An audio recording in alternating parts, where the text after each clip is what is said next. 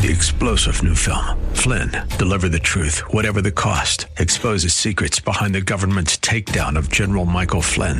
Flynn knew what the intel world had been up to. He ordered the first audit of the use of contractors. This set off alarm bells. He told the truth. He was the most dangerous person for Donald Trump to hire. They had to get rid of Flynn.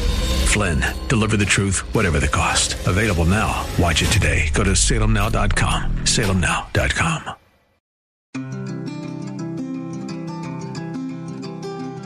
River City Community Church is a church for real life. Real life is what we were created for and what we're all about. In fact, our mission is more people living real life by passionately following Jesus. Hi, I'm Pastor Sean Azaro, and we believe we were made to have a life full of meaning and purpose that can only be found in relationship with our Creator. That's what real life is. It's not just a church thing, it's a way of living that powerfully impacts every area of our lives. River City is come as you are and has a relaxed, casual feel with practical teaching, inspirational worship, and age appropriate ministry for the whole family. We're located a mile and a half outside of Loop 1604 on Lookout Road across from Retama Park. Our current service times are 9:30 and 11:30 Sunday mornings. River City is a church for real life, and so our home on the web is reallife.org. We hope you'll come and see us as you travel the road to real life.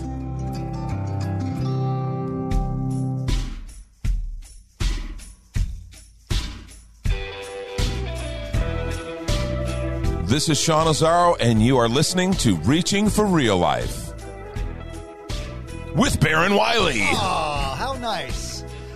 Hey, welcome to Reaching for Real Life with Pastor Sean Azaro. My name is Baron Wiley, and uh, why'd you do that? You never. Well, Baron, just for just for grins, you were sitting there, and I realized you're the guy who makes this thing fly, man. I've been sitting here for five years with you. That was the first time you've ever. I hadn't noticed. Thanks.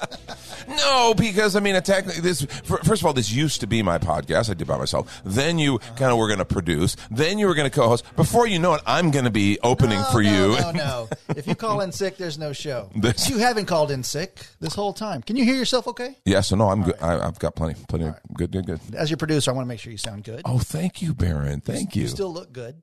That helps. and you're surrounded by mirrors, as you said, which is true. We need to take a picture. We'll, we'll take a picture of this uh, setup this here, setup, and we'll post it on the. Why podcast. is that? that? That are those new? Like, Yeah, relatively new, I guess. It hasn't always, but but because this is the green room, I think it got moved in uh, here for yes, the, green room for artists. the yes, artists, yeah. is green room for artists, and they're getting dressed and checking their hair and what have you. you and I avoid the mirror. Yes, I'm in the hair department. Thank you very much. Thanks for bringing that up, Pastor Sean. Appreciate it. Uh, hey, next week, Pastor Sean, is Thanksgiving. Hard to believe. Oh man. We just had the wrap up of our City on a Hill campaign, and the Lord did so much more than we even hoped or imagined, you know. Yeah. And so we had a huge celebration service. And kind of, I told the congregation, look, it's wonderful that we're coming into Thanksgiving. I've got one of our other pastors uh, who's going to be sharing this weekend, wonderful communicator, our youth pastor, Clay Burkholder.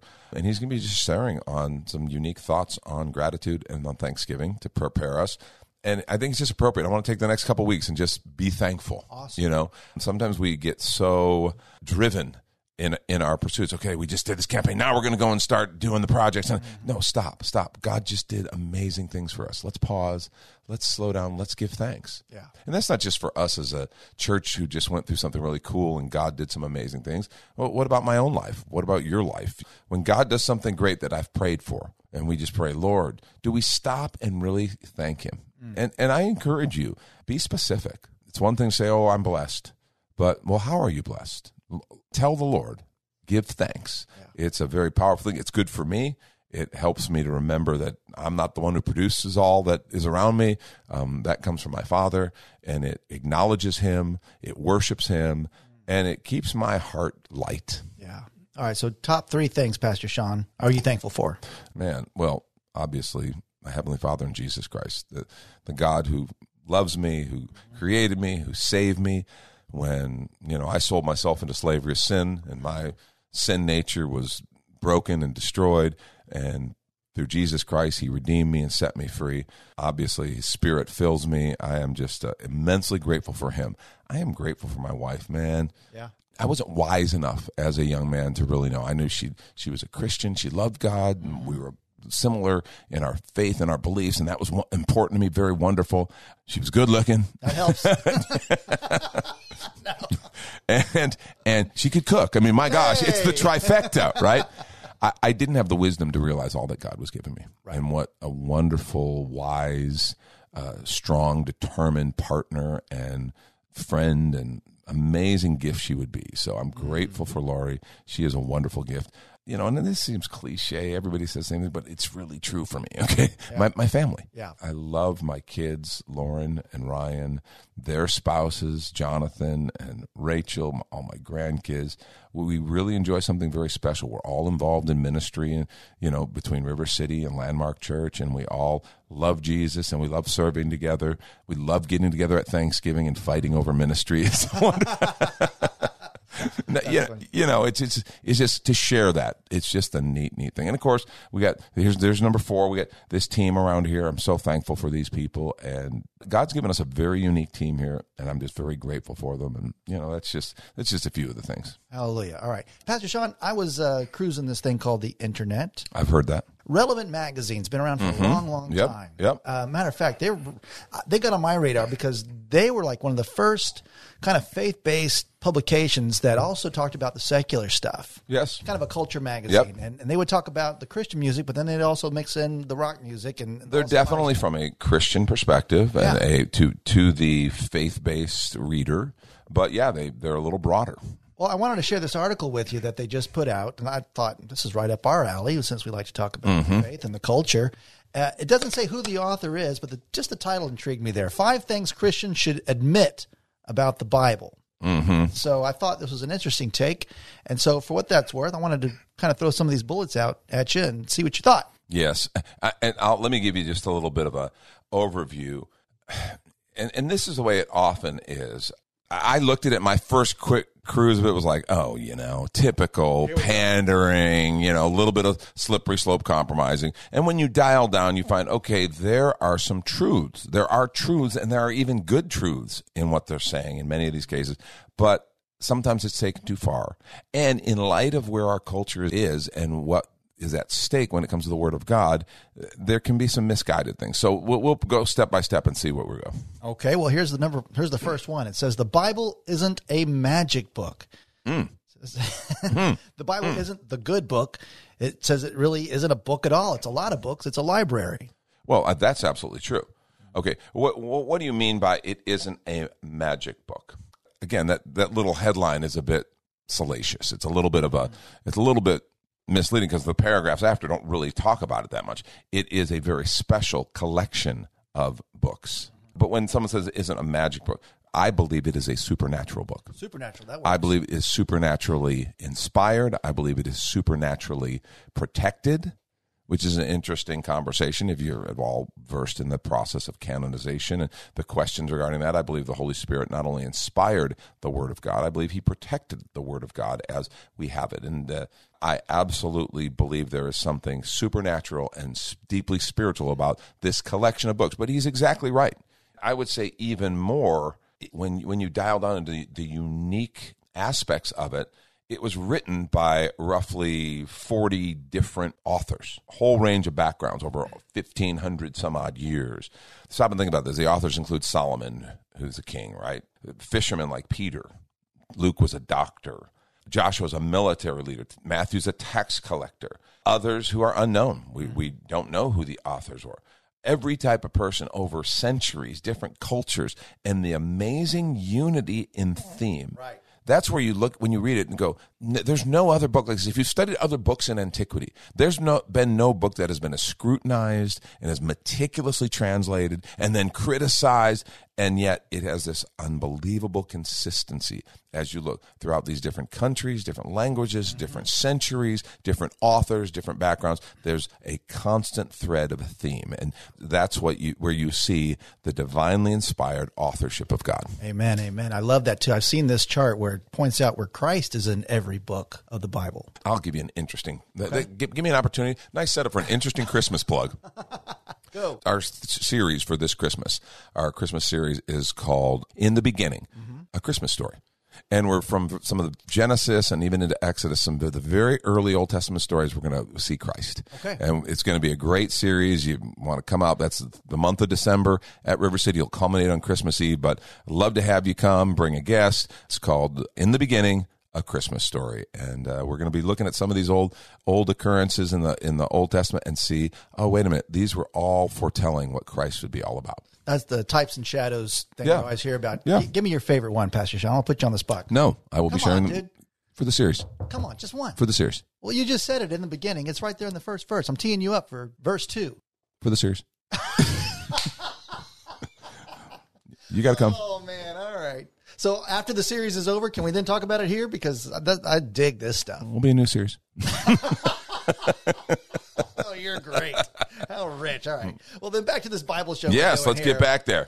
The next point the guy brings up, he says, and again, I don't know who the guy is. Relevant. Yeah, relevant staff. Relevant staff. Uh-huh. Is that his first name and last name? Okay, go ahead. The headline is The Bible isn't as clear as we'd like it to be.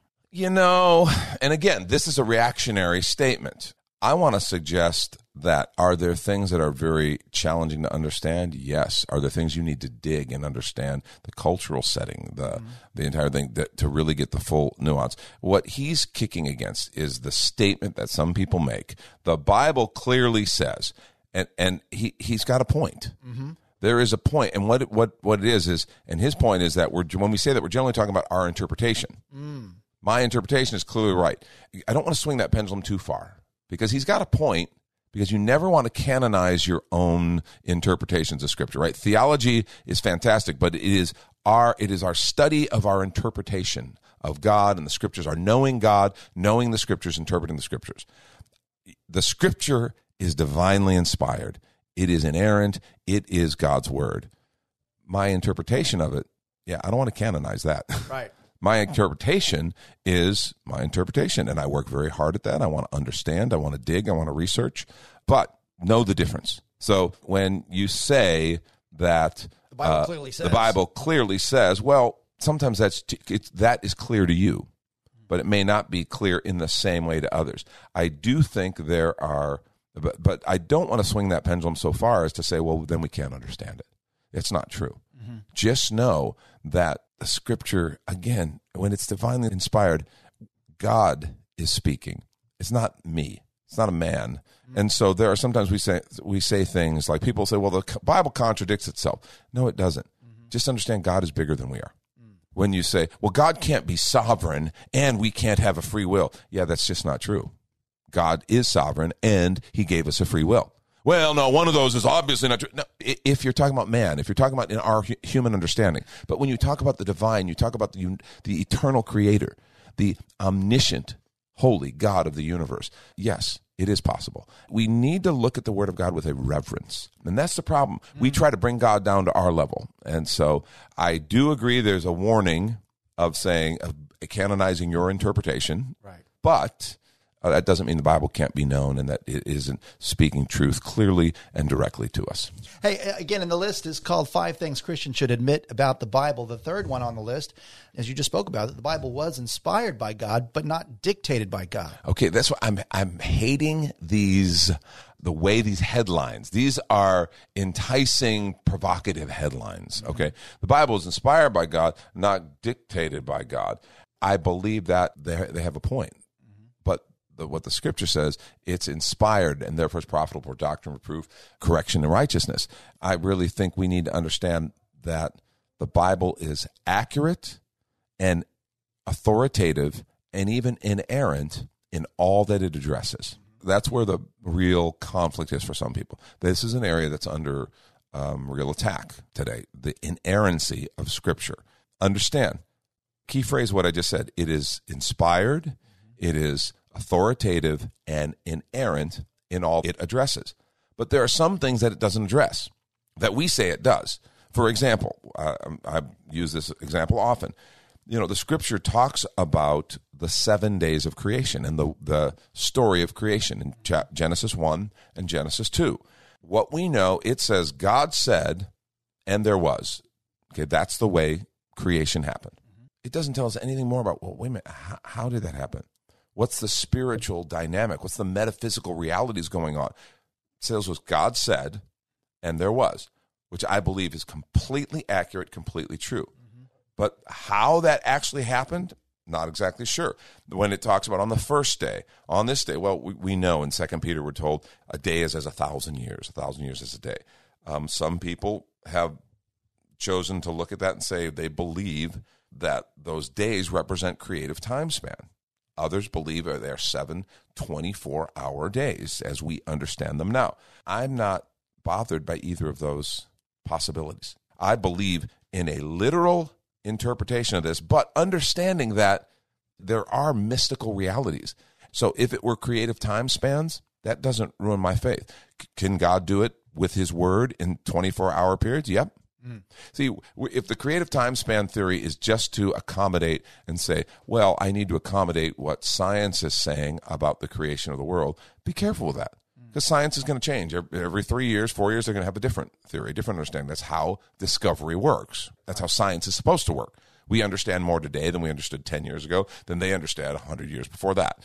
So it's supposed to work like that the truth of Scripture is the same yesterday, today, and, the, and forever, because our Father mm. is the same yesterday, today, and forever.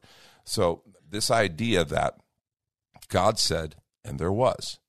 And, and what this, the important point here, and this is where it relates to this idea it's inerrant and inspired in everything it addresses. The Bible is not a science textbook and doesn't try to be.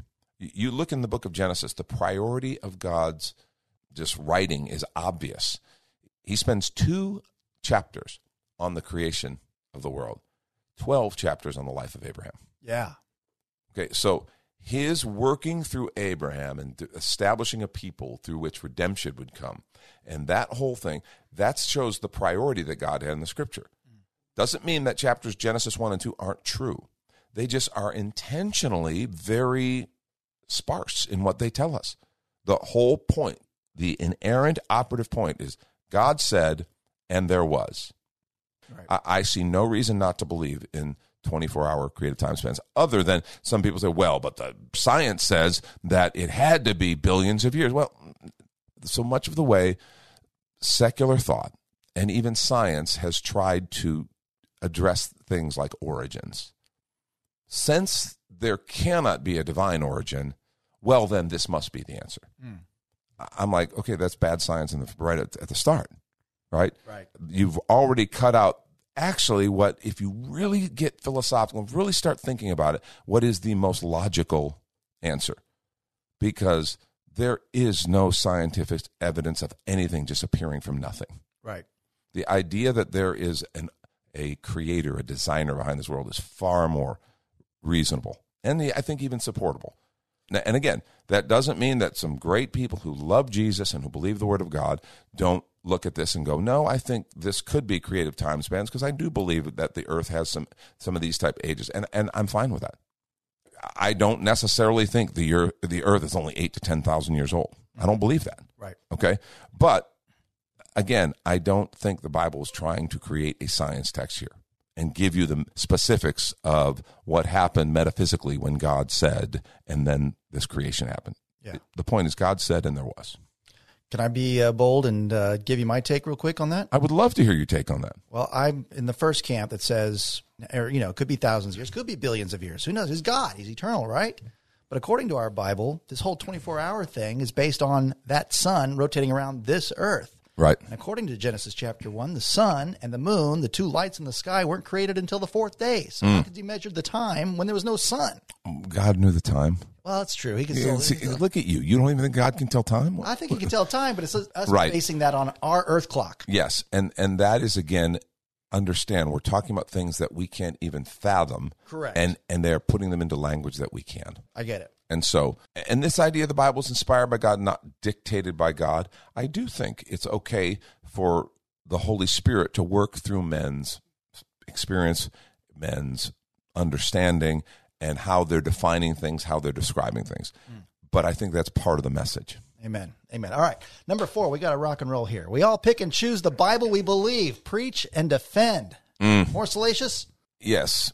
Yes. Again, and to, sadly, it's largely true. okay, okay, What we do doesn't mean though that, that that there is no authoritative word. Mm-hmm. Okay, it is true that we will, and it's just we're notorious for it. We'll say, "Oh, the word of God is true, and therefore I do this," and then we're completely ignoring something we do do or don't do in another area. Yeah. It- it's amazing. So yes, that is that is a true statement. And now, when you say we all, I wouldn't say we all. I think there are some who really try to obey all the scripture, but the truth is. There's probably blind spots where we're saying, man, we love Jesus and we believe the word of God, and that's completely true. And we're blind to the fact that we're living kind of out of sync with his word over in this part of our life, or that we're, you know, missing this. Pastor Sean, number five here on the big list uh, from relevantmagazine.com is God is bigger than the Bible. Ooh, this is an interesting one. I, it's true, and yet it's deceptive. And the only net effect of something like this is a slippery slope. There is such a thing, and we talk about it, a Bible worship. Here's the problem: the Word of God is holy, and it is inspired and is pure because of who it comes from. He is the point. We can become scribes and Pharisees real quickly mm. by just being about the text and the law. We can become legalistic. And so we, we can really put the word of God, it can become the point, and we neglect God for the text of the scripture. I, I think that is something that we shouldn't be doing. That is dangerous and deadly. As in the Bible could become an idol? Uh, Let me say it this way the, the text of scripture, the, the law, mm-hmm. so to speak, can become an idol. Mm. But the word of God, and Jesus himself is called the word of God in John chapter 1. Right. So I really think it's important that we we kind of understand the the scripture. When you say God is bigger than the Bible, here's the problem. Everything I know about God, I know through the scripture and and and creation. Right? He uses the illustration I'm walking past the ocean and it's amazing and you see it, it's vast, it's incredible and billions of words have been written about the ocean. I could gather up every one of them, the most beautiful, vivid, accurate description for fishermen. Da da da da da. Read every. It would never do that justice. There's simply no way to adequately describe the ocean in words. You have to experience it. I wish more Christians would admit that about the Bible. At its most perfect and inspired, it's a collection of words about the ocean. I I take exception with that. They're wrong. Technically, it's words from the ocean. Oh, wow. Okay, so that's the problem. God is the ocean. He gave His word. So that there's a difference. This is not the scripture is not just writing about God. And by the way, that's the difference.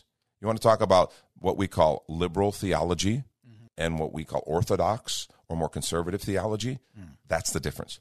Is the Bible man's discovery of God, man's account of what he thinks God is like, or is the Bible God's inspired word?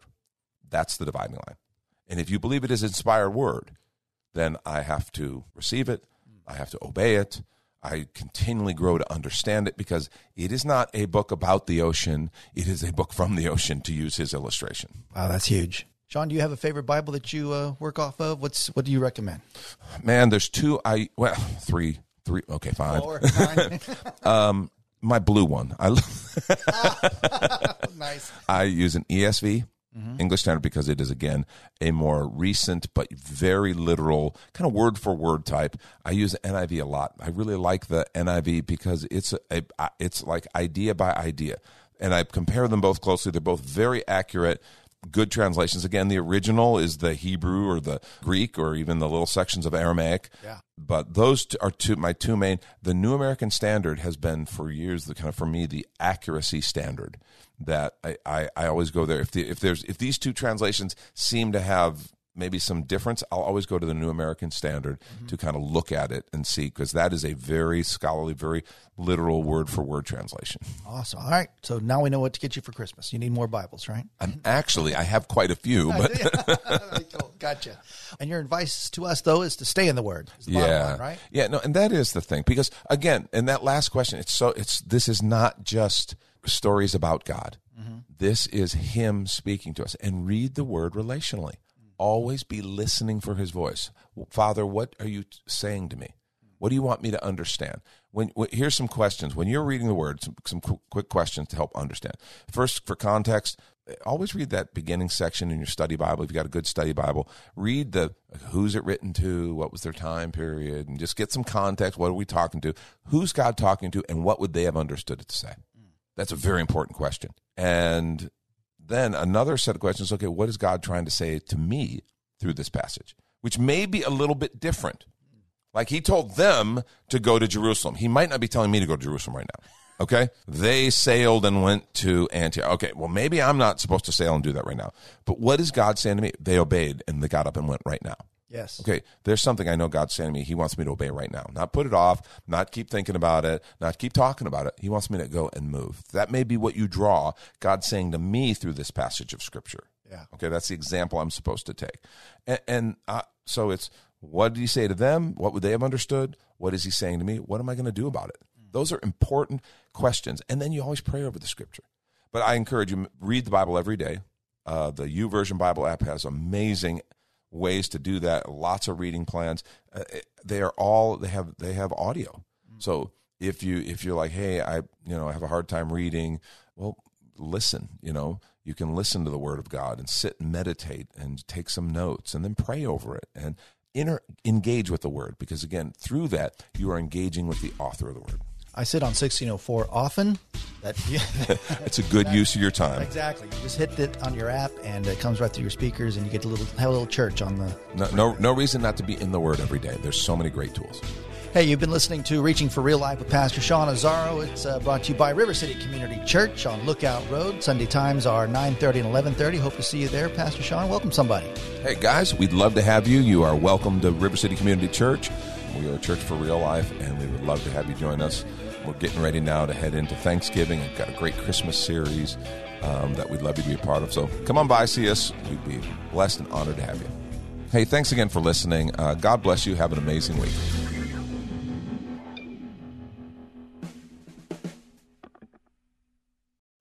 Three star general Michael J. Flynn, head of the Pentagon Intelligence Agency, knew all the government's dirty secrets. He was one of the most respected generals in the military. Flynn knew what the intel world had been up to. He understood its funding. He ordered the first audit of the use of contractors. This set off alarm bells.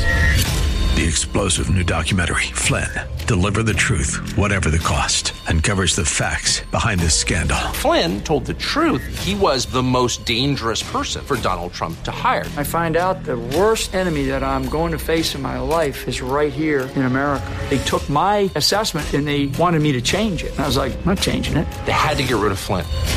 With in depth interviews, archival footage, and never before seen personal records of the man behind the headlines. I just felt like I was drowning. Flynn, deliver the truth, whatever the cost. Available now. Watch it today. Go to salemnow.com. Salemnow.com.